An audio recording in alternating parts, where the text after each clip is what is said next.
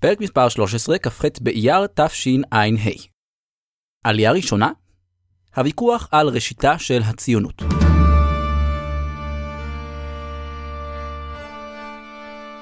הסיפור שלנו פודקאסט על יהדות ויהודים.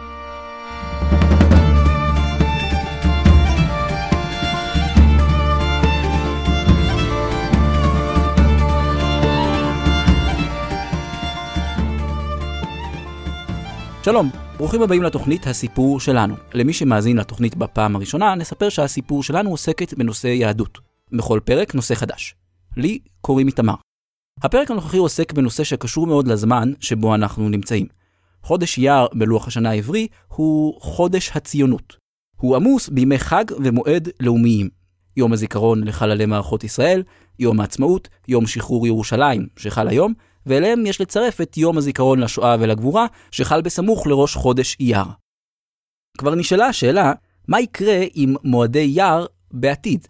האם הם יחקקו לדורות בלוח העברי, כפי שקרה עם חגים ומועדים אחרים בלוח העברי שיש להם אופי לאומי בולט, כמו חנוכה, פורים, תשעה באב ופסח? נראה לי שיש סיבות טובות להניח שלפחות לגבי חלק ממועדי אייר, התשובה היא כן. המפעל הציוני והקמת מדינת ישראל הם מהמאורעות הגדולים והמשמעותיים ביותר בכל תולדות העם היהודי. בפרק הזה אנחנו ננסה להתחקות אחרי ראשיתה של התנועה הציונית. אנחנו עתידים לגלות שמאחורי הנושא התמים למראה הזה מסתתרות שאלות סבוכות וטעונות ומחלוקת עמוסת התגוששויות בין סופרים ומלומדים. מחר ימלאו 30 יום לפטירתו של הרב אהרון ליכטנשטיין, זיכרונו לברכה.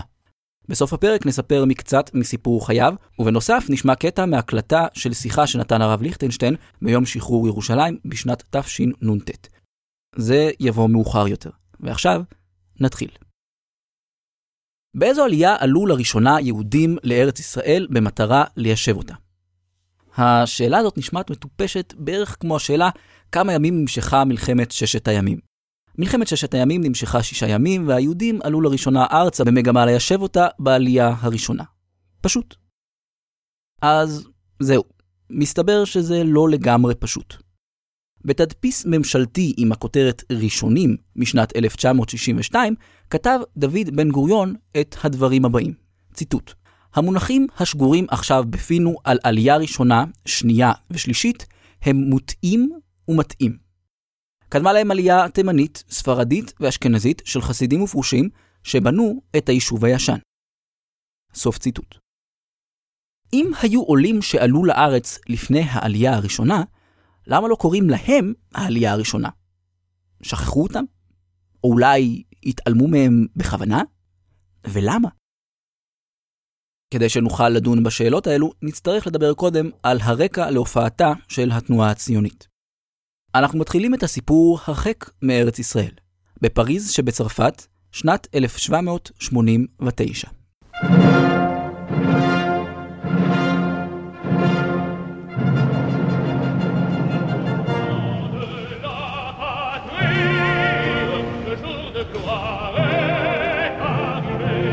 ב-14 ביולי שנת 1789 נכבשה הבסטיליה בידי מתנגדי שלטון המלוכה והאצולה בצרפת. הבסטיליה, ששימשה כלא לאסירים פוליטיים של המשטר המלוכני, שהיה שנוא על האיכרים והבורגנים, נהרסה עד היסוד. הרס הבסטיליה בידי מתנגדי השלטון הפך לסמל לאירועי המהפכה הצרפתית, ו-14 ביולי נקבע כיום העצמאות הצרפתי. אנחנו שומעים עכשיו את ההמנון הלאומי של צרפת.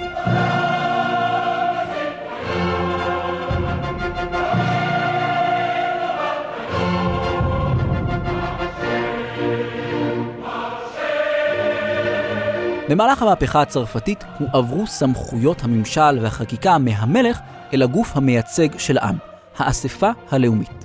האספה הלאומית הצרפתית פרסמה את הצהרת זכויות האדם והאזרח. בהצהרה באו לידי ביטוי הרעיונות שעמדו בבסיס המהפכה הצרפתית, שהמרכזיים שבהם היו חירות, שוויון, השכלה, רציונליות ולאומיות.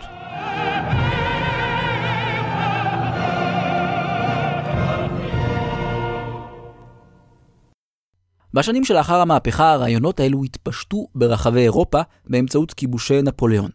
רעיונות המהפכה הצרפתית שנקלטו בקרב עמי אירופה היו מהגורמים המובילים לתמורות שחלו במערב אירופה ובמרכזה במהלך המאה ה-19. התמורות היו אדירות. משטרים מלוכניים נפלו ואת מקומם תפסו משטרים בעלי אופי דמוקרטי. על מדינות מערב ומרכז אירופה עברו תהליכים מואצים של חילון, תיעוש ואיור. הלאומיות הפכה למרכיב זהות חשוב בקרב יחידים, ועמי אירופה התגבשו למדינות לאום. יהודי אירופה הושפעו מהתמורות שחלו במאה ה-19 במישור החיצוני ובמישור הפנימי. במישור החיצוני, השינויים ניכרו בשינוי יחסה של החברה הגויית הסובבת אל היהודים שבתוכה. במשך ימי הביניים, החברה האירופית הייתה מורכבת ממעמדות שונים. מעמדו של כל אדם נקבע על פי ייחוסו, מעמדו הכלכלי והשתייכותו הדתית. החברה האירופאית הימי ביניימית הייתה אי שוויונית בהגדרה.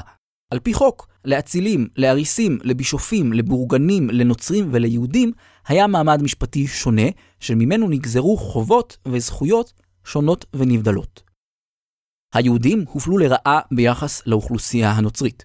שורה של תקנות הגבילו את חופש הפעולה שלהם בתחומים שונים. לדוגמה, ליהודים מותר להתגורר רק באזורים מוגדרים, ונאסר עליהם לעסוק במקצועות שונים. בצרפת של המהפכה הצרפתית הוענק ליהודים לראשונה שוויון זכויות מלא. למתן שוויון הזכויות רגילים להתייחס בשם אמנציפציה. שורשיה הרעיוניים של האמנציפציה מקורם בתנועת הנאורות האירופית. תנועת הנאורות שאפה להשתית את ההתנהגות האנושית על התבונה ועל הרציונליות. אנשיה דחו את הדוגמות הדתיות והמסורתיות שהעריכו בני אדם לפי מוצאם, ייחוסם והשתייכותם הדתית. על פי הנאורות, התבונה היא החלק הנעלה והנאצל שבאדם, והיא הקובעת את ערכו. בכוחו של כל אדם לרכוש השכלה ולהתעלות אל המצב התבוני. כפועל יוצא, תנועת הנאורות דגלה באוניברסליות, בשוויון ובסובלנות דתית. כפי שאמרנו, המאנציפציה ליהודים מומשה לראשונה באופן מלא בצרפת של המהפכה הצרפתית. בשנים שלאחר מכן, כיבושי נפוליאון ייצאו את רעיונות המהפכה אל רחבי אירופה. במהלך המאה ה-19 הוענק שוויון זכויות ליהודים בכל מדינות מערב אירופה ומרכזה. השינויים שנכפו על היהודים מבחוץ גרמו לזעזועים מבית, כלומר לתמורות בתוך החברה היהודית. האמנציפציה כביכול הושיטה יד ליהודים והציעה להם להתערות כשווים בתוך החברה האירופית, לאחר שנים של דיכוי והשפלה בצל שלטון הכנסייה הנוצרית. טוב, לא היה מדובר כאן בטוב לב צרוף, הייתה כאן במידה לא פחותה שאיפה לתקן את היהודים ולהתאים אותם לחברה האירופית המודרנית משיקולים אינטרסנטיים, אבל ניחא. האם היהודים הושיטו יד בחזרה? רבים מהיהודים אכן נענו להזמנה. במקביל לעליית תנועת הנאורות האירופית, צמחה תנועת ההשכלה היהודית. אנשי תנועת ההשכלה היהודית, שכונו משכילים, אימצו את ערכי הנאורות. המשכילים ראו בתצורת החיים של היהודים באירופה פגומה וחולה. הם הסתייגו מהאופי הסגור וצר האופקים של הקהילה היהודית. עסקי האוויר הלא יצרניים שבהם עסקו היהודים, כמו מסחר והלוואה בריבית, נחשבו בעיניהם לטפיליים. המשכילים קראו ליהודים לרכוש השכלה מדעית, ללמוד את שפת המדינה שבה הם יושבים, לעבור לעיסוק במקצועות יצרניים ולהתערות בחברה הכללית. בהתחלה לא היה עימות גלוי בין המשכילים לבין ההנהגה היהודית המסורתית, אך בהמשך שני הצדדים הקצינו עמדות ומחלוקת עזה פרצה ביניהם. בחלוקה גסה ניתן לומר שהחברה היהודית נקראה לשניים, רפורמים מול אורתודוקסים. בראש המחנה הראשון עמדו המשכילים. כאמור, המשכילים שאפו להשתלבות בחברה הכללית, ולכן הציעו לערוך סדרה של רפורמות, כלומר תיקונים, בדת היהודית. מטרת הרפורמות הייתה להתאים את היהדות לרוח ההשכלה והאמנציפציה. הרפורמים ביטלו הלכות שנועדו ליצור בידול בין יהודים לגויים, והשמיטו מסידור התפילה קטעים שהכילו יסודות בדלניים. במקביל התרחבה תופעת החילון, דהיינו נטישה מלאה או חלקית של האמונה היהודית ואורח החיים המסורתי. היו יהודים שאף נטשו לחלוטין את דתם וקהילתם, ועברו המרת דת על מנת להשתלב בחברה הכללית. מנגד התגבשה היהדות האורתודוקסית תחת הנהגתם של הרבנים. הרבנים דחו בחריפות את השינויים שהציעו הרפורמים. הם ראו ברפורמות ובשאיפת ההשתלבות בחברה הכללית סטייה מן המסורת שגררה חילון, התבוללות והרס ייחודו וקדושתו של מחנה ישראל. על מנת להישמר מפני ההשפעות המזיקות הללו, האורתודוקסים נקטו במדיניות של הסתגרות ודחייה של הרעיונות המודרניים.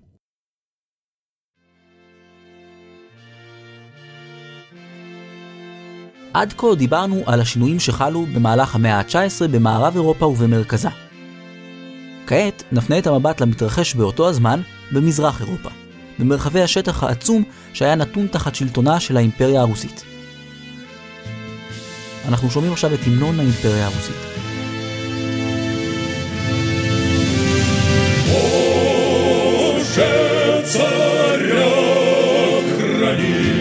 בהשוואה למערב, הרוסים נשארו מאחור. רוסיה פיגרה אחרי המערב בכל קריטריון אפשרי. המהפכה התעשייתית הגיעה לרוסיה באיחור ניכר, בראש האימפריה עדיין עמד שליט אבסולוטי, והנהגת מדיניות חוקתית ברוח האמנציפציה התנהלה בעצלתיים, אם בכלל. באימפריה הרוסית התקיים הריכוז היהודי הגדול ביותר בעולם במאה ה-19. רוב מוחלט של היהודים שבשטחי האימפריה היו יהודי פולין לשעבר, שנכבשה וחולקה בין המעצמות מסביבה בסוף המאה ה-18. הנתח שקיבלה רוסיה היווה את חלק הארי של תחום המושב, שבו הותרה ישיבת היהודים. היהודים ברוסיה לא זכו לאמנציפציה לכל אורך המאה ה-19, וסבלו מהגבלות וגזרות שונות שכפו עליהם השליטים הרוסיים. על אף הנחשלות ששררה באימפריה הרוסית במישור הכלכלי ובמישור הפוליטי, רעיונות הקדמה והנאורות מהמערב חדרו לתוכה. ברוסיה צמחה שכבה של אינטלקטואלים רוסים, ובקרב יהודי רוסיה שכבה של משכילים יהודים. בדומה למשכילים במערב אירופה, המשכילים היהודיים המזרח אירופאים סברו שעל היהודים לשאוף להשתלב ולהתמזג בתרבות הרוסית הכללית. במהלך המאה ה-19, השפעתם של חוגי המשכילים על החברה היהודית הלכה וגברה, במערב ובמזרח אירופה. אבל שאיפות ההשתלבות בחברה הכללית של המשכילים היהודיים ממזרח ומערב נתקלו בקיר. בחודש אפריל שנת 1881 פרצו פרעות כנגד קהילות יהודיות ברחבי האימפריה הרוסית, שבמהלכן נפגעו יותר מ-200 קהילות. הפורעים ביצעו בקהילות היהודיות מעשי הרס, הצתה וביזה, ואף פצעו והרגו מספר יהודים. סופרים עבריים בני התקופה כינו את הפרעות בשם סופות בנגב. השלטונות הרוסיים נהגו באוזלת יד ולא הגנו על הקהילות מפני הפורעים. חמור יותר, הסתבר שהפורעים פעלו בידיעתם של חוגי השלטון ובעידודם הסמוי. הפרעות גרמו לזעזוע עמוק ברחבי העולם היהודי כולו. את המשכילים במזרח אירופה זעזעה במיוחד העובדה שאנשי הרוח הרוסים, כמו הסופר המפורסם לב טולסטוי, לא טרחו לגנות את הפרעות. הסופות בנגב העלו על סדר היום היהודי את בעיית האנטישמיות המודרנית. כבר בשנות ה-60 וה-70 של המאה ה-19 החלו להתגבר גילויי האנטישמיות באירופה, אך התפרצות הסופות בנגב הביאה לשינוי עמוק בהערכת משמעותה בקרב המשכילים והרחוב היהודי. מה הביא לעלייתה של האנטישמיות המודרנית?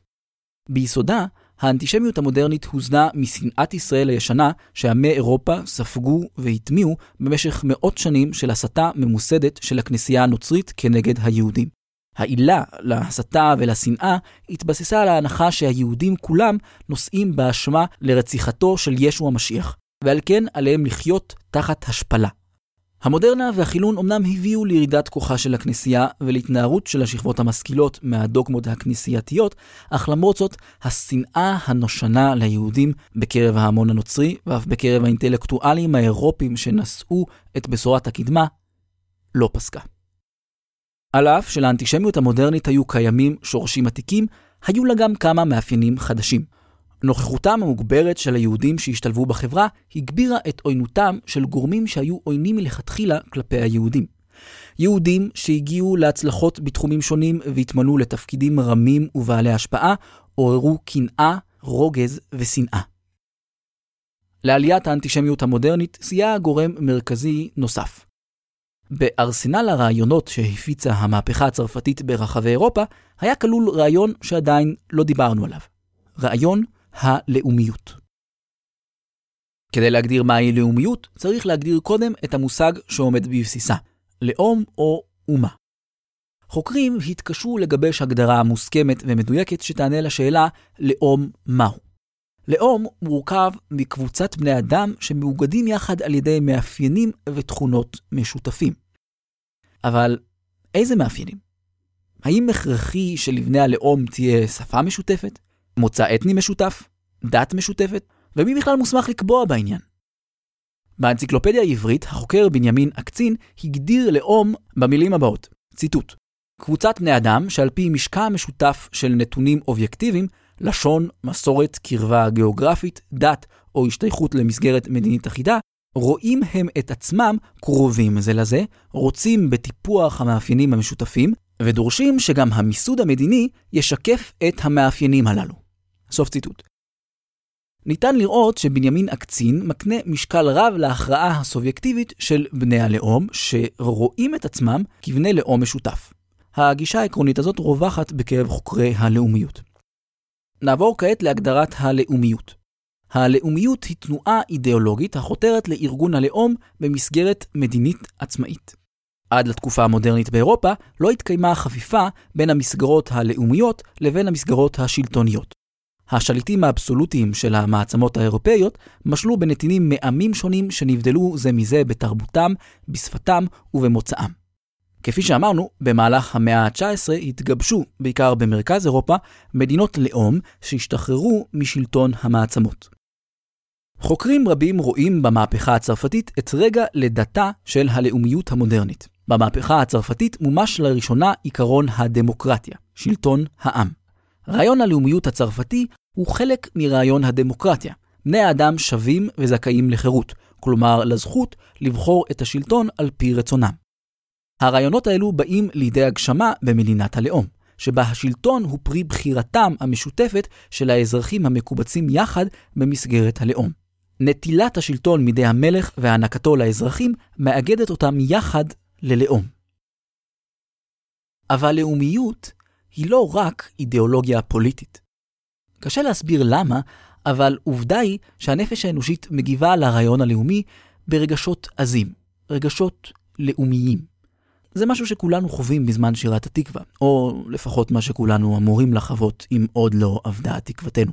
הרגשות הלאומיים היו, כפי המסתבר, הרקע להופעתה של לאומיות מסוג חדש. כשרעיון הלאומיות הגיע יחד עם כיבושי נפוליאון אל ארצות מרכז אירופה, הוא לבש אופי שונה מאופיו המקורי. בגרמניה, שהייתה מורכבת באותו הזמן מנסיכויות שונות, צמחה לאומיות אתנית. שראתה במוצא הגזעי את המאחד והמייחד את הלאום הגרמני. הוגים גרמנים בני התקופה טענו שהלאום הגרמני ניחן בתכונות ובכישרונות מקוריים ונעלים שנובעים מרוח העם. לתפיסתם, רוח העם הגרמני שטבועה בבני הגזע הגרמני באה לידי ביטוי בתרבות, באומנות ובאורחות החיים הגרמניים. רעיון הלאומיות שנולד בצרפת היה ביסודו ליברלי, פתוח ואוניברסלי. בלאומיות האזרחית מהזן הצרפתי, כל אזרח נקרא להשתתף במסגרת הלאום, וכל קבוצת בני אדם החפצה בכך רשאית להתאגד במסגרת לאום. לעומת זאת, הלאומיות האתנית מהנוסח הגרמני היא סגורה. היא קולטת לתוכה רק בני גזע מסוים, וטוענת לעליונותה על פני לאומים אחרים. כפי שקל לשער, הדרך מלאומיות אתנית סגורה אל שנאת זרים ואנטישמיות קצרה מאוד. בגרמניה קמו תנועות ואנשי רוח שטענו שהיהודים הם נטע זר בתוך האומה הגרמנית. סיפור אמיתי, מרצה אנטישמי לכימיה באוניברסיטה הגרמנית נתן הגדרה ללכלוך. לכלוך, אמר המרצה, הוא דבר שאינו נמצא במקומו. המרצה הוסיף, כמו היהודים בגרמניה. בשיעור ישב תלמיד יהודי שקם ושאל, אדוני המרצה, מה בדבר פנינה בפח אשפה?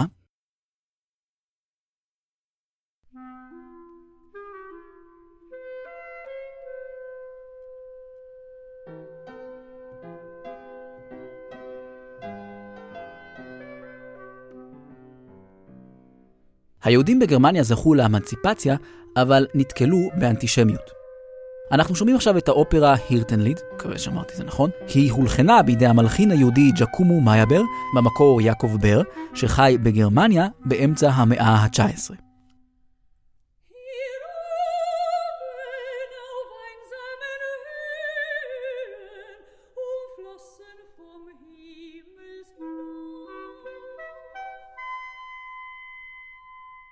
סיפורו של מייבר הוא דוגמה מובהקת לעליית האנטישמיות בגרמניה. מייבר היה מלחין מצליח. האופרות שכתב התנגנו בברלין ובפריז והן הפכו אותו לעשיר ולמפורסם. במקביל, ג'קומו מאיירבר תמך כספית במלחין גרמני צעיר שאותו טיפח בשם ריכרד וגנר. ככל הנראה, הצלחתו של מאיירבר עוררה את קנאתו של וגנר. בשנת 1850 פרסם וגנר את המאמר האנטישמי "היהודים במוזיקה". במאמר הוא טען שהיהודים אינם מסוגלים לאמנות מוזיקלית שיש בה רצון חיים פנימי אמיתי שמאפיינת את רוח העם הגרמני. תוך כדי שהוא רומז למייבר, וגנר אף טען שיצירותיהם של מלחינים יהודיים מושפעות מהלחנים הרדודים שמשולבים בתפילה בבתי הכנסת היהודיים, ושהם אינן אלא אחיזת עיניים. דעותיו של וגנר יצרו תעודה רבה וניוו גורם משמעותי בירידת הפופולריות של יצירותיו של מיימר ובצמיחתה של האנטישמיות המודרנית. כיוון שכולנו כאן ז'ידים יהודונים, נניח לעצמנו להתענג לזמן מה על צלצולי השקר מבית מדרשנו.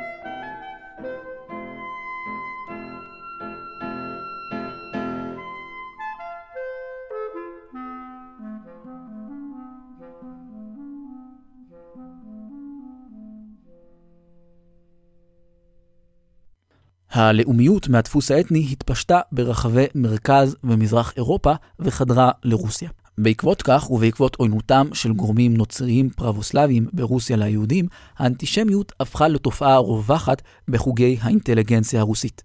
אינטלקטואלים רוסים מפורסמים רבים, כמו לדוגמה הסופר פיודור דוסטויבסקי, היו אנטישמים מוצהרים. בשנות ה-60 של המאה ה-19 הואשמו היהודים במצוקתם הכלכלית של האיכרים ברחבי רוסיה. בסוף שנות ה-70 ובמהלך שנות ה-80 התרבו גילויי אנטישמיות מצד גורמים שמרנים ולאומנים בכל רחבי אירופה, ובכלל זה גם בצרפת. ברוסיה פרסמו השלטונות עשרות צווים וחוקים שכוונו כנגד היהודים. כאמור, ההתפרצות האנטישמית האלימה והמטלטלת בדמות הסופות בנגב הייתה נקודת מפנה. עד לנקודה זו, רבים תלו תקוות באמנציפציה וניסו להיאבק למען שוויון זכויות עבור היהודים במזרח אירופה. לאחר הסופות בנגב, יהודים רבים, ובתוכם משכילים ומעצבי דעת קהל, נואשו בשאיפות ההשתלבות בחברה האירופית. בעקבות הפרעות החל גל הגירה מרוסיה. יעד ההגירה המרכזי היה ארצות הברית של אמריקה. מהגרים אחרים היגרו למערב אירופה, לאנגליה ולארגנטינה. חשוב לציין שהגירת היהודים הייתה חלק מתנועת הגירה המונית כללית מאירופה לארצות שמעבר לים, שהחלה בסוף המאה ה-19. הגורמים להגירה היו המצב הכלכלי הירוד באירופה, שנוצר כתוצאה מהגידול הדמוגרפי העצום של אוכלוסיית אירופה במהלך המאה ה-19. ארצות הברית באותה תקופה עברה תהליך תיעוש מואץ שהצריך מיליוני ידיים עובדות, ולפיכך הונהגה בה באותה עת מדיניות הגירה פתוחה. גם שעריה של ארגנטינה היו פתוחים בפני כל מהגר. במקביל, ההתפתחות הטכנולוגית יצרה כלי תחבורה מהירים, בטוחים וזולים יחסית, ובראשם הרכבת וספינת הקיטור. שילוב הגורמים הללו הפך את ההגירה לאפשרות זמינה עבור רבים. בשלהי המאה ה-19 ובראשית המאה ה-20 עקרו מרוסיה למעלה משני מיליון יהודים, רובם הגדול היגר לארצות הברית. פתרון ההגירה סיפק ליהודים רבים מפלט מהאנטישמיות העולה באירופה, אבל היו שסברו שהוא איננו פותר את שורש הבעיה. היהודים, בכל מקום שאליו יגיעו, ימשיכו להוות גורם זר בין הגויים, בארץ לא להם. משכילים שנותרו בעבר להתבוללות וטמיעה בין הגויים, פנו להפיק מחשבה שונה לחלוטין לשם פתרון מצוקתם של היהודים. לאומיות יהודית ההיסטוריון שמואל אטינגר כותב, ציטוט, התנועה היהודית הלאומית המאורגנת קמה מתוך אכזבה מחסד הלאומים, מתוך הרגשת הזרות של היהודים בארצות ישיבתם, מתוך חוסר אמונה שהשכלה או קדמה מסוגלת לשנות את עוינות האומות, את היהודים. ודווקא כמסקנה מכל אלה, יש צורך בארץ שלנו, מקום בו היהודים יהיו רוב ויקבעו את סדרי המדינה. לכן, לא ניתן להפריד את תקומתה של התנועה הלאומית היהודית מן ההתעוררות של האנטישמיות המודרנית בשלהי שנות ה-70 ובשנות ה-80 של המאה ה-19. סוף ציטוט. הלאומיות המודרנית פתחה בפני היהודים מוצא נוסף לפתרון מצוקותיהם. בהשפעת רעיון הלאומיות המודרני התגבשה בחוגי המשכילים במזרח אירופה הכרה לאומית יהודית. אם האמנציפציה לא פתרה את בעיית היהודים, תנועה יהודית לאומית תהווה פתרון. בחודשים שלאחר הסופות בנגב קמו ברחבי תחום המושב אגודות שונות, במטרה לקדם התארגנות לשם הקמת מדינת לאום יהודית. החלו דיונים וויכוחים לגבי השטח שבו כדאי להקים את המדינה היהודית. היו שסברו שהקמת מושבה יהודית באמריקה היא דרך הפעולה המועדפת. מנגד, התגבש מחנה אשר תמך בעלייה והתיישבות בארץ האבות, בארץ ישראל. כך כתב משה ליליאנבלום, מראשי המדברים בעד ארץ ישראל. עלינו להשתדל ביישוב ארץ ישראל על ידי עובדי אדמה מבני ישראל, באופן כזה שבמשך מאה שנים יוכלו אחינו לעזוב כמעט לגמרי את אירופה המתקוממת להם ולהתיישב בארץ אבותינו. ארץ אשר יש לנו עליה זכות היסטורית, שלא תמה ולא אבדה באובדן ממשלתנו. לפיכך יש יתרון גדול לארץ ישראל על אמריקה, שגם היא זרה לנו. סוף ציטוט. ניסיונות להקמת מושבות חקלאיות בארצות הברית הוגשמו על ידי עמותת עם עולם. חברי עם עולם ייסדו מושבות חקלאיות במדינות לואוזיאנה, דקוטה ואורגון. מושבות אלו נתקלו בקשיים והתפרקו בסופו של דבר. חובבי ציון הוא השם שניתן לאגודות הלאומיות אשר שאפו להקים מושבות חקלאיות בארץ ישראל. עם הזמן האגודות התגבשו לתנועת חיבת ציון שפעלה תחת ועד מרכזי. בתנועת חיבת ציון חברו יחד חילונים ודתיים. מראשי המשכילים והחילונים אפשר למנות את משה ליליאנבלום ואת יהודה פינסקר. מהדמויות הבולטות שעמדו בראש הזרם הדתי בתנועה היו הרבנים שמואל מוהליבר והרב מרדכי אליאשברג. הרב מוהליבר היה סבור שהעלייה לארץ ישראל ויישובה נחוצה כחלק מהצעדים המעשיים שיש לנקוט על מנת לקרב את גאולת עם ישראל. תפיסת הגאולה הזאת מוכרת בשם גאולה בדרך הטבע. חלק גדול מפעילותה של תנועת חיבת ציון היה בשדה התעמולה. חברי התנועה פעלו על מנת לעורר את הציבור היהודי, לגבש תודעה לאומית ולפעול למען הגשמת חזון התחייה הלאומית. בצד זאת, תנועת חיבת ציון הרימה תרומה משמעותית למימוש חזון ההתיישבות החקלאית בארץ ישראל, בדמות העלייה הראשונה.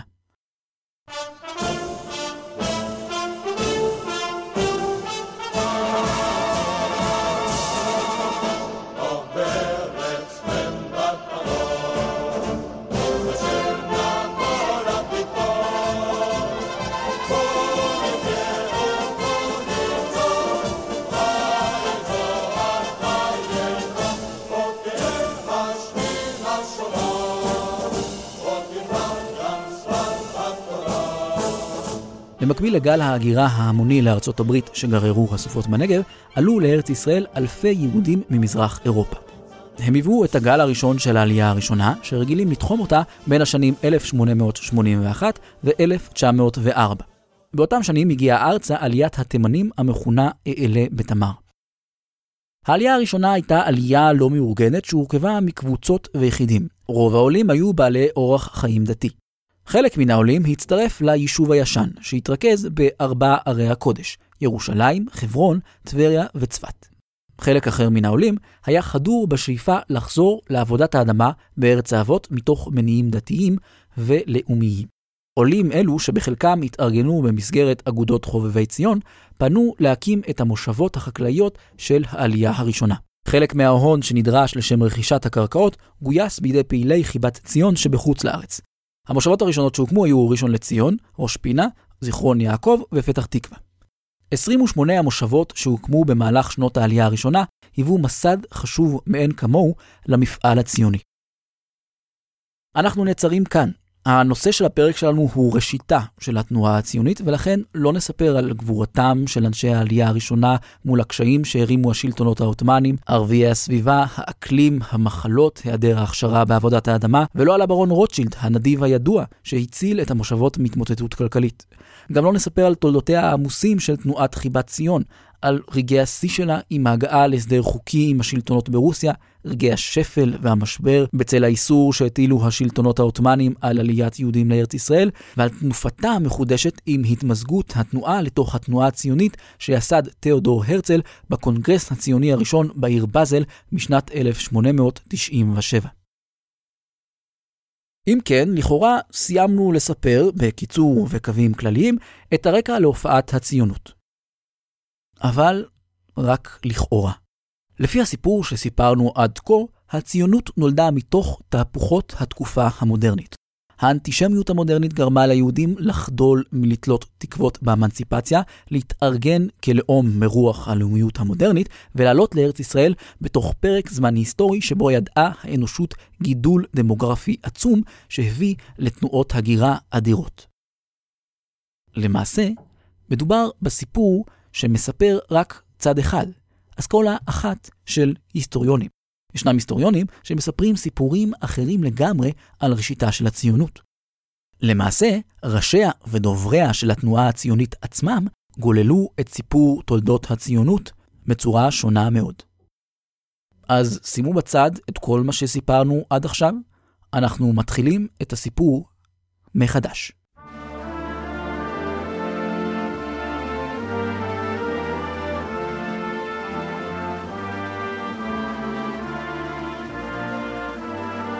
יצחק בן צבי, נשיאה השני של מדינת ישראל, היה גם היסטוריון שהקדיש מאמצים רבים לחקר תולדות היישוב העברי בארץ ישראל.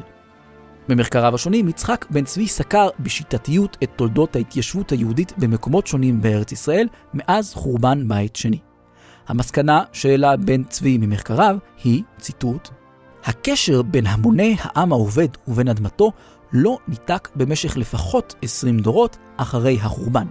יתר על כן, לאחר שרוב העם נעתק מן הקרקע לגמרי, תחת לחץ האיום של המשטר המוסלמי והמלחמות המתמידות, ובייחוד מימי הסלג'וקים, הצלבנים והמונגולים, אשר החריבו את היישוב, עוד נר ישראל טרם יכבה בארץ. לא היה אף רגע בדברי ימי עמנו בו ינתק הפתיל המקשר את האומה כולה אל ארץ מולדתה, והנימים הדקות של שארית היישוב היו צינור חי וממשי לקשר נצחי זה. יצחק בן צבי קובע שלמרות שבתקופות מסוימות היישוב היהודי בארץ הידלדל עד לכדי מאות או עשרות תושבים בודדים, שאר היישוב היהודי לא נעקר מעולם מהארץ, כלשונו, והקשר שבין האומה לארצה מעולם לא ניתק. מתי התחיל הקשר שבין עם ישראל לארץ ישראל? מעמדה המיוחד של ארץ ישראל מעוגן עמוק במסורת היהודית. על פי התורה, ארץ ישראל היא הארץ המובטחת שהובטחה לעם ישראל מאת השם. בספר בראשית מסופר, והשם אמר אל אברהם אחרי היפרד לוט מאמו, שנא עיניך וראה מן המקום אשר אתה שם, צפונה ונגבה וקדמה וימה, כי את כל הארץ אשר אתה רואה, לך אתננה ולזרעך עד עולם. בספר דברים, התורה מציינת את מעלתה הרוחנית המיוחדת של ארץ ישראל. ארץ אשר השם אלוהיך דורש אותה. תמיד עיני השם אלוהיך בא מראשית השנה ועד אחרית שנה. ארץ ישראל היא ארץ הקודש, מקום השראת השכינה, ולפיכך מופיעים בתורה פסוקים רבים המזהירים להתנהג בארץ כראוי. כך למשל, ולא תטמא את הארץ אשר אתם יושבים בה, אשר אני שוכן בתוכה, כי אני השם שוכן בתוך בני ישראל.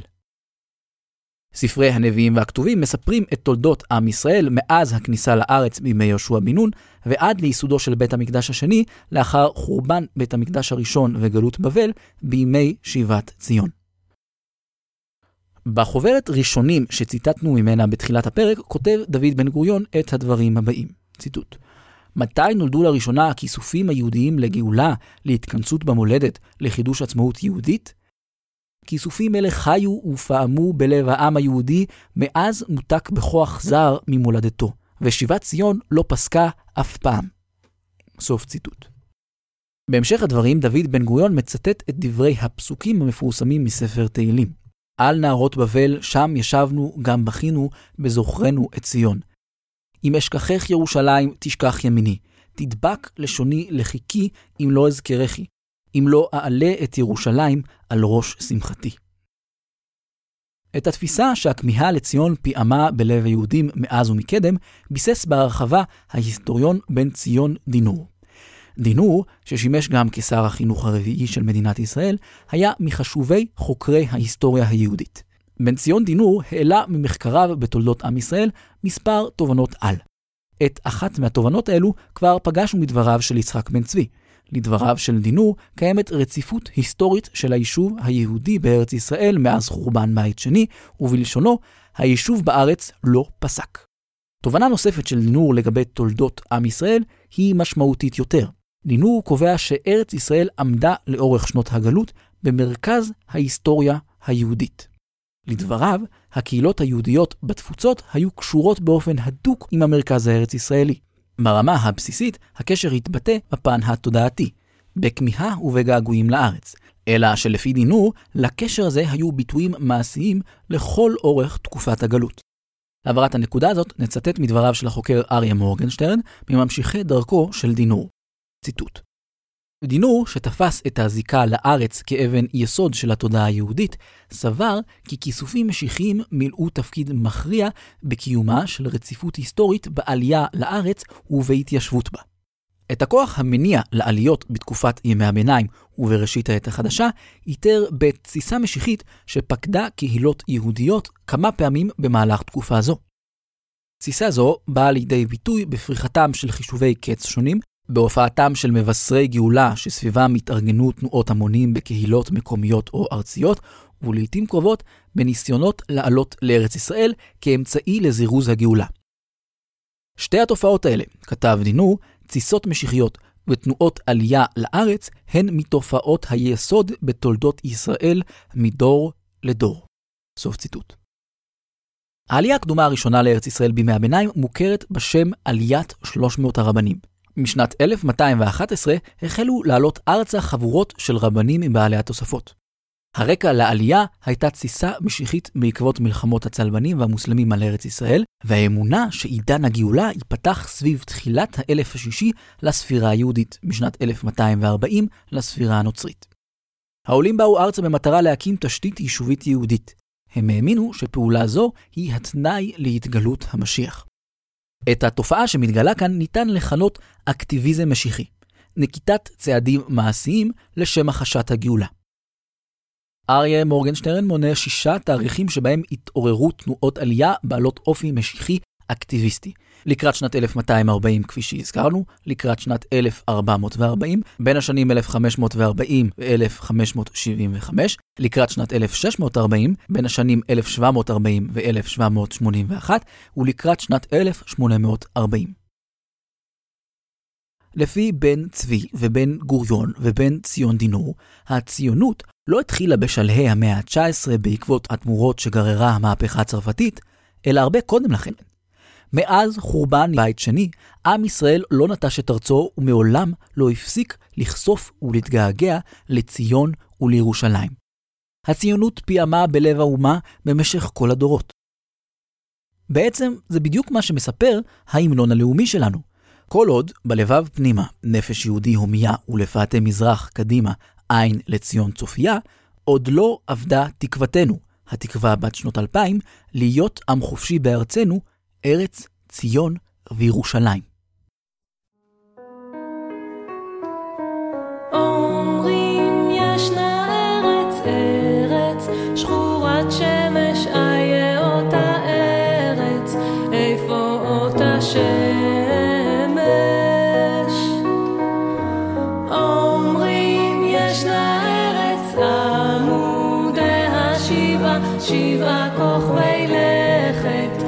כוחות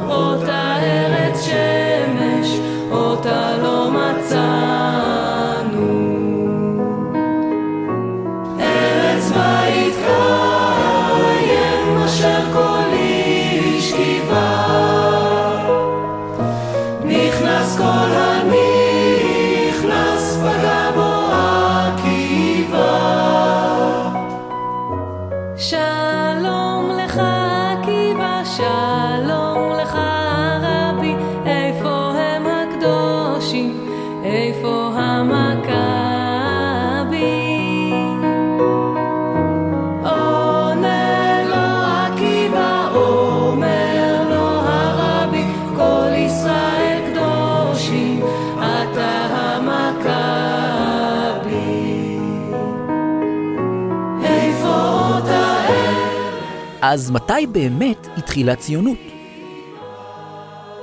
מי מבין שני הסיפורים הוא הנכון? האם הציונות היא תופעה מודרנית שנוצרה כתוצאה מתהפוכות העת החדשה, או תנועה מסורתית נושנה שמקורה בגעגוע עתיק ובלתי פוסק למולדת ההיסטורית? התשובה נמצאת בכיוון הזה. אף אחד לא חולק שהציפייה לגאולה ולשיבה לארץ ישראל מושרשות עמוק במסורת היהודית. ביטויים לכמיהה לציון מופיעים כמעט בכל תפילה.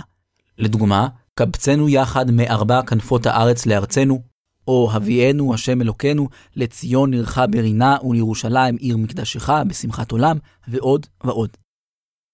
מנגד, כולם מסכימים שכמיהה לציון איננה זהה עם ציונות. הציפייה למשיח והתפילה לגאולה הן בסופו של דבר פסיביות. כאשר שואלים מתי התחילה הציונות, הכוונה היא לציונות הריאלית, כלומר לתנועה שנקטה בפעולות אקטיביות וארציות על מנת לממש את חזון השיבה לציון, והצליחה בכך. במילים אחרות, מתי התחילה הציונות שבזכותה אנחנו נמצאים היום בארץ ישראל, ובעקבות מה היא התחילה? מה הצית את הציונות?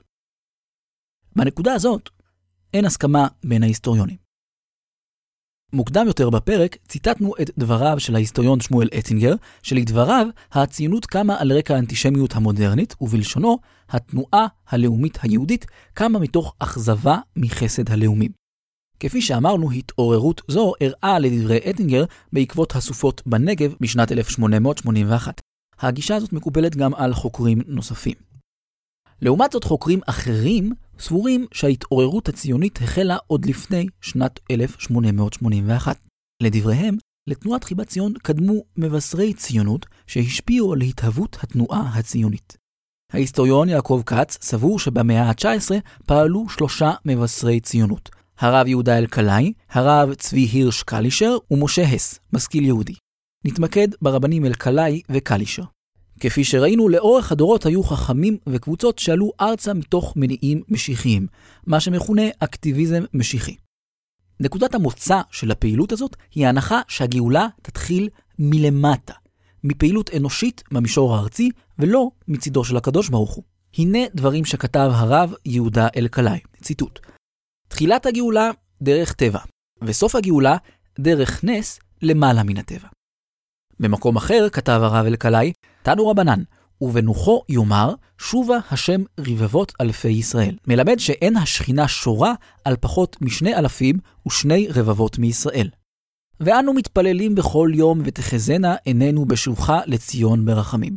על מי ישרה השם שכינתו? על העצים ועל האבנים? אם כן, תחילה וראש לפדיון נפשנו, חייבים אנו להשיב לארצנו שניים ועשרים אלף, כדי שהקדוש ברוך הוא ישרה שכינתו עליהם, ואחר כך יראה סימן טוב לנו ולכל ישראל. סוף ציטוט. דברים ברוח זהה כתב הרב צבי הירש קלישר בספרו דרישת ציון. גאולת ישראל, אשר אנו חוכים לה, אל יחשוב החושב כי פתאום ירד השם משמיים לארץ לאמור לעמו צאו, או ישלח משיחו כרגע מן שמיים לתקוע בשופר גדול על נדחי ישראל, ויקבצם ירושלים, ויעשה לה חומת אש, ומקדש אל ממרומים תרד. כי אם מעט מעט תבוא גאולת ישראל. כי ראשית הגאולה על ידי התעוררות רוח נדיבים ועל ידי רצון המלכויות לקבץ מעט מיני פזורי ישראל לאדמת קודש. סוף ציטוט. הרבנים אלקלעי וקלישר האמינו שהגאולה תתחיל בדרך הטבע, על ידי פעילות אנושית. לדבריהם, פעילות שכזאת איננה מהווה דחיקת קץ, האסורה, כמסתבר לפי המסורת היהודית, מכיוון שהיא תקרב את הגאולה קמעה-קמעה, ובהסכמתם של אומות העולם.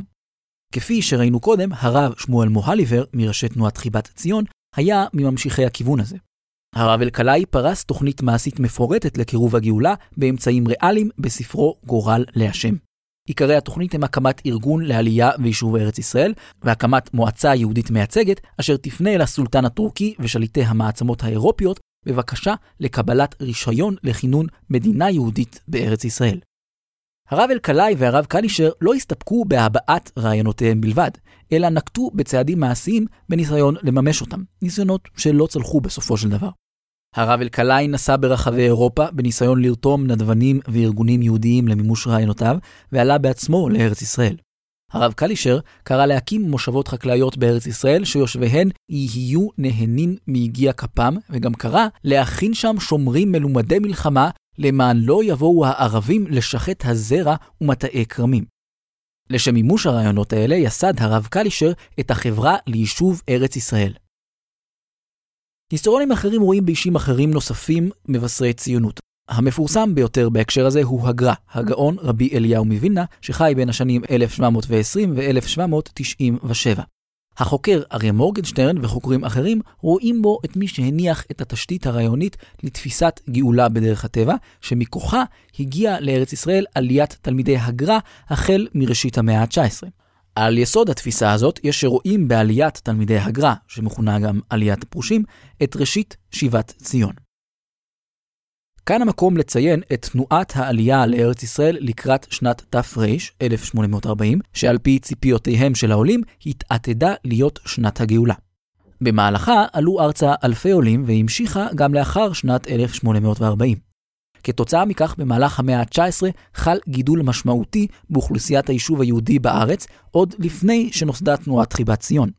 בתחילת המאה ה-20, מספר היהודים בארץ עמד על אלפים בודדים. ערב העלייה הראשונה ישבו בארץ כ-26 אלף יהודים, ובירושלים היה רוב יהודי. כנגד כל זה, ההיסטוריון שמואל אטינגר מסרב לראות ברבנים אלקלעי וקלישר ואחרים מבשרי ציונות. הנימוק שלו לכך נעוץ במידת ההשפעה של אותם מבשרי ציונות על כלל החברה היהודית. כך כותב אטינגר על פעילותם של המבשרים והחוגים שצמחו מסביבם. ציטוט: כל הפעילות הזאת וההתגבשות האידיאולוגית של חוגים נשארות נחלתן של קבוצות קטנות ושוליות בעם היהודי. מרביתו של העם נתון היה במאבק להשגת האמנציפציה החוקית ליהדות מזרח אירופה וליהדות המזרח, תוך השתלבות בחייה ובתרבותה של הסביבה מצד אחד, ושמירה על המסורת שלא תיפגע על ידי ההשפעות החיצוניות מן הצד השני. ראשוני הלאומיים, אלקלעי וקלישר, הס וגרץ ולילנבלום, זכו להד בחוגי משכילים עבריים וסטודנטים, אולם לא הצליחו להפוך את השקפתם למקובלת בחלק כלשהו של העם. כל הניסיונות להגדירם כמבשרים מבטאים ראייה אנכרוניסטית מאוחרת המשליכה מן המאוחר על המוקדם. סוף ציטוט. כמו שראינו, אטינגר רואה את ראשיתה של הציונות בתנועת חיבת ציון בימים שלאחר הסופות בנגב. אז מי צודק?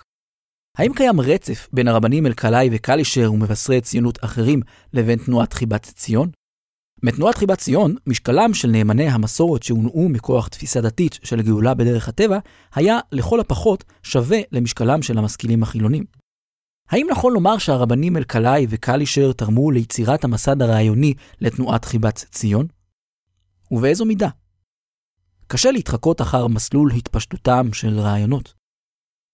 באותו האופן יש לשאול מה מידת הקשר של הציונות בכלל אל שאיפות הגאולה המסורתיות.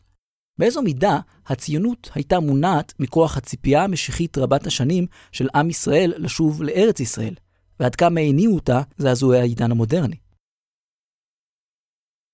כשעוסקים בשאלות הללו ובתשובותיהם של מלומדים עליהן, ראוי לשים לב לנקודה משמעותית. הנה דברים שכתב החוקר יעקב ברנאי, ציטוט: אין זה מקרה לדעתי שהיסטוריונים דתיים לאומיים כיעקב כץ למשל, רואים ברבנים קלישר ואלקלעי, וגם בדמויות אחרות שפעלו באמצע המאה ה-19, את מבשרי הציונות, בעוד שהיסטוריונים חילוניים, כשמואל אטינגר, אינם מסכימים לכך. ההיסטוריוגרפיה הדתית-לאומית מטבעה מדגישה יותר את עניין הרציפות ההיסטורית, ואילו ההיסטוריוגרפיה החילונית מבקשת להדגיש יותר את החידוש שבציונות. סוף ציטוט. פירוש המילה היסטוריוגרפיה היא כתיבת היסטוריה. כתיבת ההיסטוריה היא מלאכתו של ההיסטוריון. בכדי לברר מה קרה בתקופה מסוימת, ההיסטוריון בודק בשלב הראשון את המקורות ההיסטוריים שלפניו. ממצאים ארכיאולוגיים, מכתבים, רישומים בארכיונים ועוד. המקורות ההיסטוריים הם רק חומר הגלם. על ההיסטוריון להסיק מהם את מהלך האירועים. לשם כך, ההיסטוריון משווה בין המקורות השונים, מעלה השערות, מצליב נתונים, מעריך ושוקל גורמים שונים, מגרד בפדחתו, ואז ההיסטוריון ניגש לשלב הכתיבה ומספר לקוראיו מה קרה בתקופה שאותה הוא חקר על פי מסקנותיו. זאת הסיבה שכמעט תמיד ניתן למצוא מחלוקות בין היסטוריונים. שני חוקרים שונים עשויים לפרש את אותם הנתונים בצורה שונה. מקור ההבדל הוא לא במושאי המחקר, אלא בחוקר עצמו. סיפור ההיסטוריה מושפע, ייתכן שבאופן בלתי נמנע, מדעותיו והשקפותיו של ההיסטוריון המספר. בשל כך, שאלות היסטוריות מהוות באופן שכיח מוקדי חיכוך אידיאולוגיים ופוליטיים טעונים. נושא הפרק שלנו הוא דוגמה מצוינת לכך. כאמור, היסטוריון דתי-לאומי עשוי להדגיש יותר את הרצף שבין הציונות למסורת, ועמיתו החילוני את השבר שביניהן. טבעי שהיסטוריון ציוני כמו בן ציון דינור, שחי בתקופה הסוערת של המאבק להקמת המדינה ומימוש זכותנו על הארץ, הדגיש במידה ניכרת את מרכזיותה של ארץ ישראל בהיסטוריה היהודית. באופן אחר, לא מפתיע שהיסטוריונים פוסט-ציונים, כדוגמת אלו שמכונים ההיסטוריונים החדשים, נוטים להכחיש כל קשר בין עם ישראל לארץ ישראל.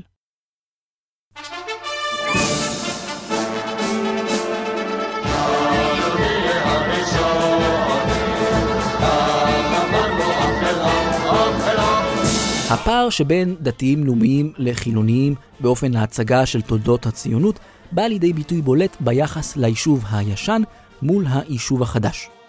המונחים יישוב ישן ויישוב חדש נוצרו בימי העלייה הראשונה. העולים, מייסדי המושבות החקלאיות, ביקשו לבדל את עצמם מאנשי היישוב היהודי שישבו בארץ לפני בואם. אנשי היישוב החדש סלדו מאורח החיים של תושבי היישוב הישן, שנשנו על כספי החלוקה שנאספו עבורם בחוץ לארץ. חייהם של בני היישוב הישן היו בעיניהם המשך לחיי הגלות. מכאן גם צמח הביטוי עלייה ראשונה, עליית התחייה הלאומית הראשונה, ששבה לארץ האבות על מנת לאבד את אדמתה. המשמעות ברורה, העלייה וההתיישבות שקדמו לעלייה הראשונה בטלות ואינן נחשבות. דורות לאחר מכן צאצאיהם של בני היישוב הישן יקומו ויתבעו את עלבונם. בספרות ההיסטוריוגרפיה המשפחתית שחיברו צאצאים אלה, ניכרת התרעומת והמרמור על קיפוח חלקם של אבותיהם בבניין היישוב בארץ. ההיסטוריוגרפיה הציונית וההיסטוריוגרפיה הדתית-לאומית נוטות לצמצם בהערכת הפער שבין היישוב הישן ליישוב החדש. הן טוענות לקיומו של רצף מקשר ביניהם, דבר שמתבטא בין היתר במגמות מודרניות וניסיונות מעבר לאורח חיים יצרני וחקלאי שהתעוררו בקרב היישוב הישן לאורך המאה ה-19. החוקר מרדכי אליאב כותב, ציטוט, אין שום הצדקה להתעלמות מן העליות הקודמות, וכל הבא ואומר כי התחדשותו של היישוב החלה בשנת תרמ"ב, כלומר 1882, חוטא לאמת ההיסטורית. גם הזלזול בשאיפות למלאכת כפיים ולעבודת אדמה, שאיפות שרווחו בקרב קבוצות צעירים של היישוב הישן, הוא משולל יסוד, שכן הניסיונות ההתיישבותיים הראשונים של פתח תקווה וגיא אוני בשנים תרל"ח עד תרמה, 1878 עד 1881, מהווים בלי ספק חוליה מקשרת בין הישן לבין החדש. חלוצי העלייה הראשונה לא באו אל חלל ריק, אל מדבר שממה.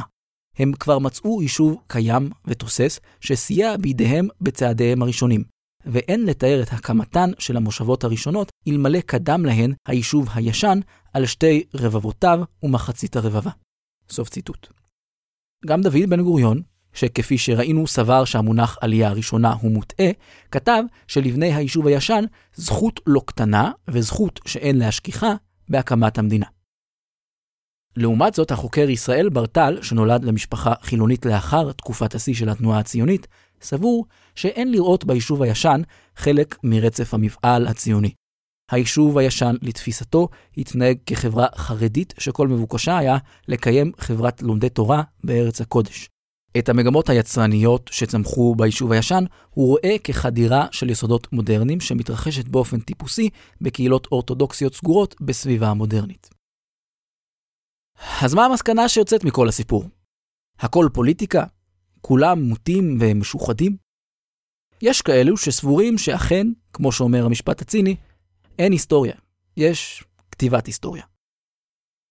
לעניות דעתי השפלה כאסקופה הנדרסת של מסווה המטונפת בקצה פרבר נידח בליל חורף מוציא, יש סיכוי וערך לבקשת האמת. הנה כמה מהתלבטויות שצריך להתלבט בהן בדרך אל האמת בענייננו. עד כמה נכונה הקביעה שהתנועה הלאומית היהודית קמה בהשפעת הלאומיות המודרנית? השאלה הזאת תלויה בשאלה המפורסמת האם היהדות היא דת או לאום. ליהודים היו רבים ממאפייני הלאום עוד לפני המהפכה הצרפתית. דת משותפת, תודעה היסטורית משותפת של עבר ושל עתיד, וערבות הדדית. חוקרים כמו בנימין אקצין טוענים שהיהודים ראו בעצמם אומה לכל דבר עוד בימי הביניים. מנגד, יש לשאול מה משמעות העובדה שהלאומיות היהודית התרופפה בצל האמנציפציה. שיהודים רפורמים ואורתודוקסים חיו בתודעה שהם הינם צרפתים בני דת משה או גרמנים בני דת משה, שיהודים לחמו זה מול זה בקרבות שבין מדינות הלאום האירופאיות במאה ה-19.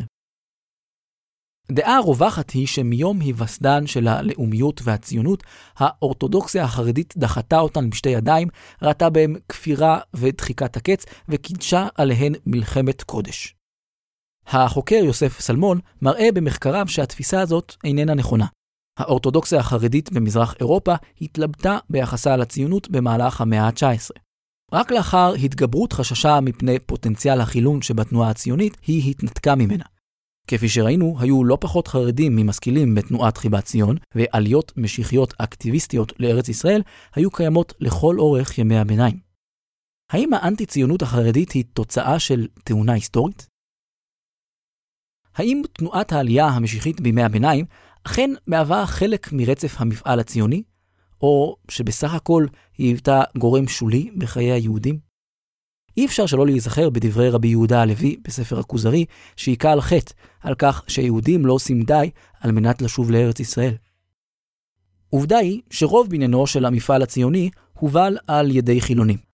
האם הציונות יכולה הייתה לקום רק מתוך מרד באמונה המשיחית וקריאת נס לא קרה לנו? האם האקטיביזם המשיחי היה מסוגל להוליד מתוכו ציונות ריאלית על כל צורותיה?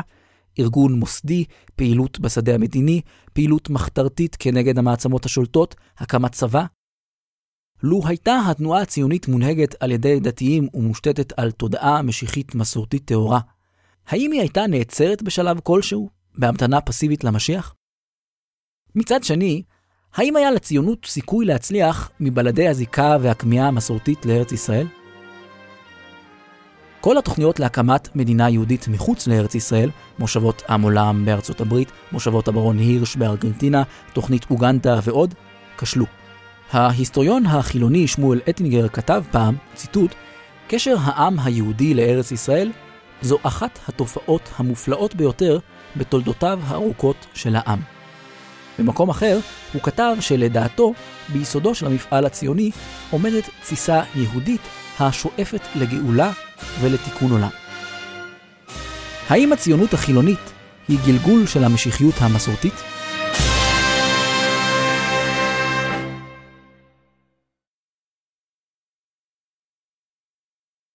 אנחנו עוברים לחלק המוקדש לזכרו של הרב אהרון ליכטנשטיין, זיכרונו לברכה. אנחנו נשמע בקצרה מקצת מסיפור חייו, וכן נשמע קטע משיחה שנתן הרב ליכטנשטיין. הרב אהרון ליכטנשטיין נולד בצרפת בשנת 1933. כשהיה בגיל שבע, משפחתו הצליחה להימלט ברגע האחרון מהנאצים אל ארצות הברית. הוא למד אצל הרב יצחק הוטנר, אצל הרב אהרון סולובייצ'יק, והיה בכיר תלמידיו של רבו המובהק, הרב יוסף דוב סולובייצ'יק, מנהיג האורתודוקסיה המודרנית בארצות הברית. לבד מלימודיו התורניים, הרב ליכטנשטיין רכש גם השכלה כללית. הוא השלים תואר דוקטור בספרות אנגלית באוניברסיטת הרווארד. הרב ליכטנשטיין שימש כמרצה במכללת סטרן לנשים, ובהמשך היה ראש הכולל בישיבת רבנו יצחק אלחנן שעל יד הישיבה יוניברסיטי. שמו של הרב ליכטנשטיין יצא כגאון וכבקי מופלג בתלמוד ובספרות הראשונים, ששילב רוחב ידיעות עצום עם שיטת לימוד עמוקה ויסודית ייחודית. הרב ליכטנשטיין נישא לטובה סולובייצ'יק, בתו של רבו, הרב יוסף דוב סולובייצ'יק. הרב סולובייצ'יק הועיד את הרב ליכטנשטיין לרשת את מקומו כראש ישיבת רבנו יצחק אלחנן וכמנהיג האורתודוקסיה המודרנית בארצות הברית. אבל הרב ליכטנשטיין בחר לוותר על התפקיד הרם שיועד לו לטובת חלום אחר, עלייה לארץ ישראל. בשנת 1971 נענה הרב ליכטנשטיין להזמנתו של הרב יהודה עמיטל לבוא ולכהן כראש ישיבת הר עציון הצעירה שבגוש עציון. ביחד עם טובה אשתו וילדיו, הוא עלה ארצה והתיישב בירושלים. ישיבת הר עציון באותם הימים הייתה ישיבה קטנה שאך הוקמה, ששכנה במבנים ארעיים בלב אזור שהיה כמעט ריק מאוכלוסייה. הרב עמיטל, שהקים את הישיבה ביחד עם חנן פורת, משה מושקוביץ והרב יואל בן נון, התכוון לפנות את מקומו כראש הישיבה לטובת הרב ליכטנשטיין. הרב ליכטנשטיין סירב, והודיע שהוא מוכן לעמוד בראשות הישיבה, בתנאי שהרב עמיטל ימשיך לכהן כראש ישיבה בצידו. במשך עשרות שנים הובילו הרב ליכטנשטיין והרב עמיטל את ישיבת הר עציון מתוך שותפות מופלאה. בהנהגתם, ישיבת הר עציון הייתה לאחת הישיבות החשובות והמשפיעות בציונות הדתית, שהוציאה מבית מדרשה אלפי תלמידים. לבד מפעילותו כראש ישיבת הר עציון, הרב ליכטנשטיין היה דמות ציבורית משפיעה בחברה הישראלית בכלל ובציונות הדתית בפרט. עמדותיו, שהובעו בעשרות מאמרים ופרסומים שיצאו מתחת ידו, היוו קול צלול וייחודי בשורה של סוגיות הלכתיות, חברתיות ואקטואליות. בשנת תשע"ד, ביום העצמאות ה-66 למדינת ישראל, הוענק לרב ליכטנשטיין פרס ישראל לספרות תורנית. אנחנו נשמע כעת כמה דקות מתוך שיחה שנתן הרב ליכטנשטיין בישיבת הר עציון ביום שחרור ירושלים בשנת תשנ"ט, 1999. כפי שתשמעו, הדברים נותרו רלוונטיים. אנחנו בימים אלה, מרבית הצער, הדבר איום ונורא, עדים לשנאה כלפי חלק גדול של הציבור הדתי, שאני בכל אופן, כמותו, רמה גלויה, אינני זוכר. די להסתכל בעיתון, אתה רואה שישנן מפלגות שלמות שמתחרות מי יותר צודק. זה הדבר באמת איום ונורא, ואנחנו מגנים את זה בכל פה ובכל לב, ולא רק מפני שאנחנו בידה מסוימת הנפגעים כלפינו מופנים החיצים, אלא מפני שכיהודים וכתושבי מדינת ישראל, הדבר כואב לנו שבתוכנו שנאה כזאת יכולה לפרוץ. ועם זאת נשאל את עצמנו, כתושבי בית המדרש, ידינו לגמרי נקיות, לנו אין שום אחריות ולו עקיפה במצב הנורא הזה. על הפסוק ואהבת את השם אלוקיך יש בספרי כמה דרשות, כמה גוונים, ואחד מהם הוא אהבהו על כל הבריות כאברהם אביך. על כל הבריות. תחיה, תדבר, תפעל, תנהוג בצורה כזו שכל הבריות, לא רק אנשי שלומנו, לא רק אנשי יישובינו, לא רק אנשי קבוצתנו, אלא כל הבריות יוכלו לאהוב את הקדוש ברוך הוא מפני שאתה מעיב אותם. כך אנחנו כל הזמן מתנהגים. אנחנו נתנו את הדעת שלעיתים ניצול קונסטלציה זו או אחרת, מניפולציה זו או אחרת, במישורים חברתיים, כלכליים או פוליטיים, יש ולא כדי להאהיב את הקדוש ברוך כל הבריות, אלא חלילה ההפך.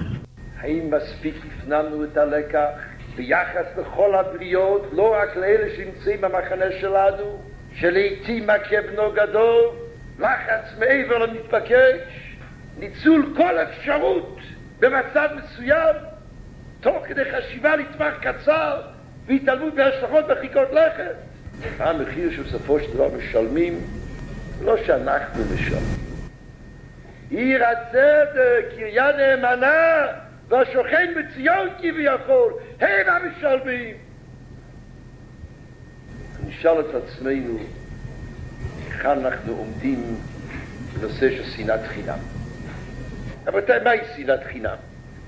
גם שאדם שונא את הזולת, כלום. אין שום מילה ואין שום סיבה, סתם שונא אותו. זה צריך להיות רשם בראשה. כך היו בסוף ימי בית שני, שהיו כאלה. סתם ראו יהודי ברחוב ושנאו אותו. על לא עוול בכפיו, על לא שום סיבה. ועוד אלה שעסקו בתורה ובדעת בריאות חסדים, יעלה על הדעת. יש הבחנה נוספת בשנאת חינם. שנאת חינם היא שנאה שהיא חינם במובן הזה שיכולה להיות נמנעת. יש לעיתים מצבים שאי אפשר למנוע. אין מנוס ואין דרך, וחייבים לפעול בתנאים של מאבקים מסוימים שמוצדקים והכרחיים מבחינה הלכתית ומבחינה מוסרית, ואין מנוס ושתהיה שנאה. אבל שנאת חינם, שנאה שביתר תבונה, ביתר רגישות, ביתר אחריות, ביתר צדקה, ניתן היה למנוע, היא שנאה מיותרת, היא שנאת חינם. ונשאל את עצמנו ביום חגיגי שהוא גם יום חשבון נפש, האם חלק מאותה שנאה איומה ונוראה איננה שנאת חינם, שלא רק הם שונאים בחינם, אלא חינם מצידנו, מפני שלו בכיוונים מסוימים, מנסיבות מסוימות, התנהגנו אחרת, הייתה נמנעת. ולנו, הן כאזרחי ותושבי המדינה, הן כתושבי עיר הצדק, והן פשוט כיהודים שכואבים ברמה של עריבות את כאב הזולת וכאב האומה. לנו יש בהקשר זה אחריות רבת ממדים ורבת היקף. אנחנו שואפים שציון במשפט תיפדה ושווה בצדקה. אנחנו שואפים שצדקה לא רק כפועל אלא כתכונה, כקו מידודי, אלה יהפכו להיות המאפיין ולא אחרי. יש לנו אחריות בנידון לשוויה לא רק במובנו של הגרוש שווה פשע, אלא לשווה ציון. בכל הבריות, בכל השווים, שנדאג שעד כמה שהדבר תלוי בנו, בכל אופן, אנחנו כחרדים לדבר השם וחרדים לעיר הצדק קריאה נאמנה, עושים כמיטב יכולתנו ששוויה יהיו רבויי צדקה. נקווה ונתפלל שביום זה, ולא רק ביום זה, מעמדה של ירושלים, זכרה של ירושלים, ערכה של ירושלים, אלה ידרבנו, ימריצו לצנופה בתוכנו ובהשפעה על סביבתנו לכיוון שציון במשפט תיפדה ושווה בצדקה. שם נרדף, העיר על זה הרמב"ן בפרישית, ירושלים, במקום אחד פסוק בתהילים, ואולי גם שם פרישית, שלם. ירושלים משמשת בתודעתנו כסמל לשלמות, כסמל האחדות. לא רק כמקום שמסביב לו מתאגדים ומתלכדים, אלא מקום של אחדות פשוטו כמשמעו, ירושלים לא נתחלקה לשבטים.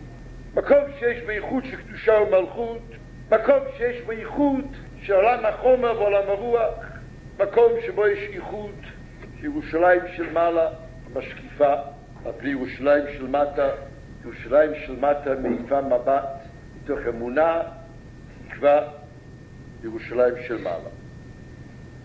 מעיף מבט כלפי מעלה ובנחישות ותבונה, באחריות ובאהבה לתקן למטה.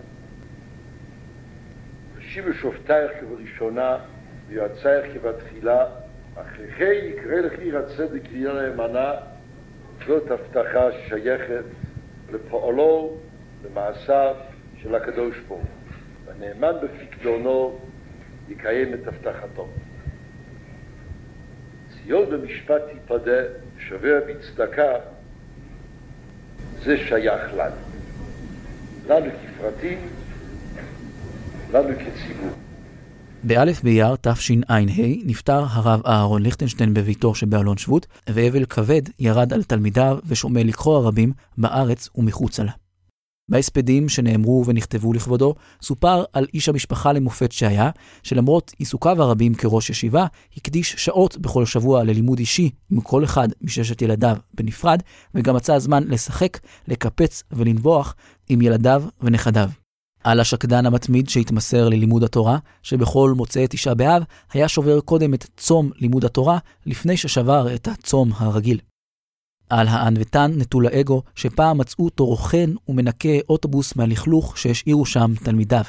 על האדם מלא הרגישות והאנושיות שהיה אוזן קשבת וכותל דמעות לתלמידים ואף לזרים גמורים. על החסיד בעל אמות המוסר הבלתי מתפשרות, שבשעת מצוקה כלכלית בישיבה שבה לימד, לא הסכים בשום אופן לפטר עובדים ותיקים, והציע במקום זאת לקצץ את שכרו שלו. על ראש הישיבה שהיה רגיל להתפלל בצעקה, שבשיחותיו, בתורתו ובהנהגותיו, נטע בתלמידיו מסירות עמוקה לתורה עמוקה, יראת שמיים, אהבת העם והארץ ואהבת האדם. על האיש שלא שכח לרגע את עמידתו לפני השם, והתאמץ לעובדו בכל לבבו. אשרי אדם עוז לו בך, יהי זכרו ברוך.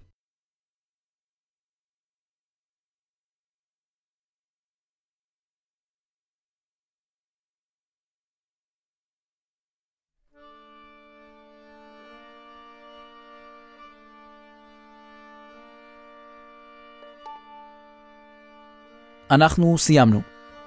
נראה לי שהפעם באמת הגזמתי בבחירת ההיקף של הנושא. הפרק הזה היה ארוך באופן מפלצתי, ועדיין הצלחנו לגעת רק בקצה של העניינים שדנו בהם.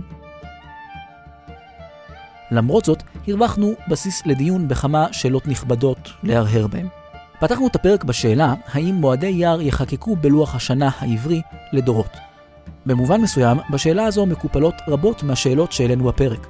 מה מקומה של הציונות בהיסטוריה היהודית? באיזו מידה היא מהווה רצף והמשך למה שקדם לה, ובאיזו מידה היא מבטאת שבר ופתיחת עידן חדש. הוויכוח סביב השאלות הללו הוא אחד ממוקדי החיכוך בין חילונים, חרדים ודתיים לאומיים בחברה הישראלית כיום. אולי פשוט צריך לחכות שהזמן החולף יערם על ההתנצחות הטעונה והמתוחה בין הנרטיבים השונים ויאפשר את צמיחתו של סיפור שייצב זיכרון מאוחה משותף. אבל בכל זאת, מה האמת? ואיך בינתיים, עד שנברר את העניין, דואגים שהוויכוח לא יתהפך לשנאת חינם, כמו שהזהיר הרב ליכטנשטיין. כמו תמיד, בפוסט של הפרק באתר מופיעה רשימת המקורות לפרק. מי שמעוניין להעמיק בנושא מוזמן לעיין בה, ובהערות השוליים שמלוות את טקסט הפרק המלא, שמופיע גם הוא באתר. jewstory.net תודה לאבא שלי, זאב שטל, על ההגעה והערות על הפרק. תודה גם לחגי עמנואל על הגעותיו והערותיו. תודה לאמא שלי גילה שטל על העריכה הלשונית. תודה לבית המדרש הווירטואלי של ישיבת הר עציון על הרשות לעשות שימוש בהקלטת השיחה של הרב ליכטנשטיין ששמענו בפרק. תודה לאהרון בייג'ל מספריית ישיבת הר עציון ולדבה ברקוביץ' על העזרה האדיבה באיתור ההקלטה. בפרק שמענו את השיר פה בארץ חמדת אבות ואת השיר אנחנו נהיה הראשונים בביצוע תזמורת צה"ל ואת השיר אומרים ישנה ארץ בביצוע ירדן בר כוכבא ובנות בראון.